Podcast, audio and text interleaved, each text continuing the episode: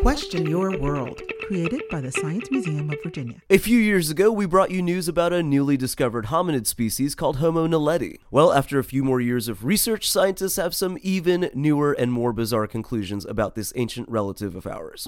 Homo naledi was discovered in the Rising Star Cave System in southern Africa. In 2015, it was announced that this was a weird creature with hands designed for climbing trees, feet like modern humans, and a brain the size of an orange. A second chamber in the cave was also studied, and guess what? They found even more fossils down there. Scientists have now discovered more than 1,500 fossils, giving them reason to believe that Homo naledi was navigating several miles of these winding cave tunnels to bury their dead. Researchers also believe that in order to do this, they would have had to use fire to help light the way. However, the most remarkable aspect of the finding here is the age of these fossils. There's a very good chance that Homo naledi was roaming around Africa the same time we began to do so. Some of these fossils date back to just 236,000 years. Interestingly enough, these fossils also all appear to be healthy, lacking bone stress, fractures, or disease, giving scientists a reason to believe that maybe they were the dominant species in that area at that time. Ultimately, discoveries like these challenge what we know about the past. Perhaps human evolution did not happen in that straightforward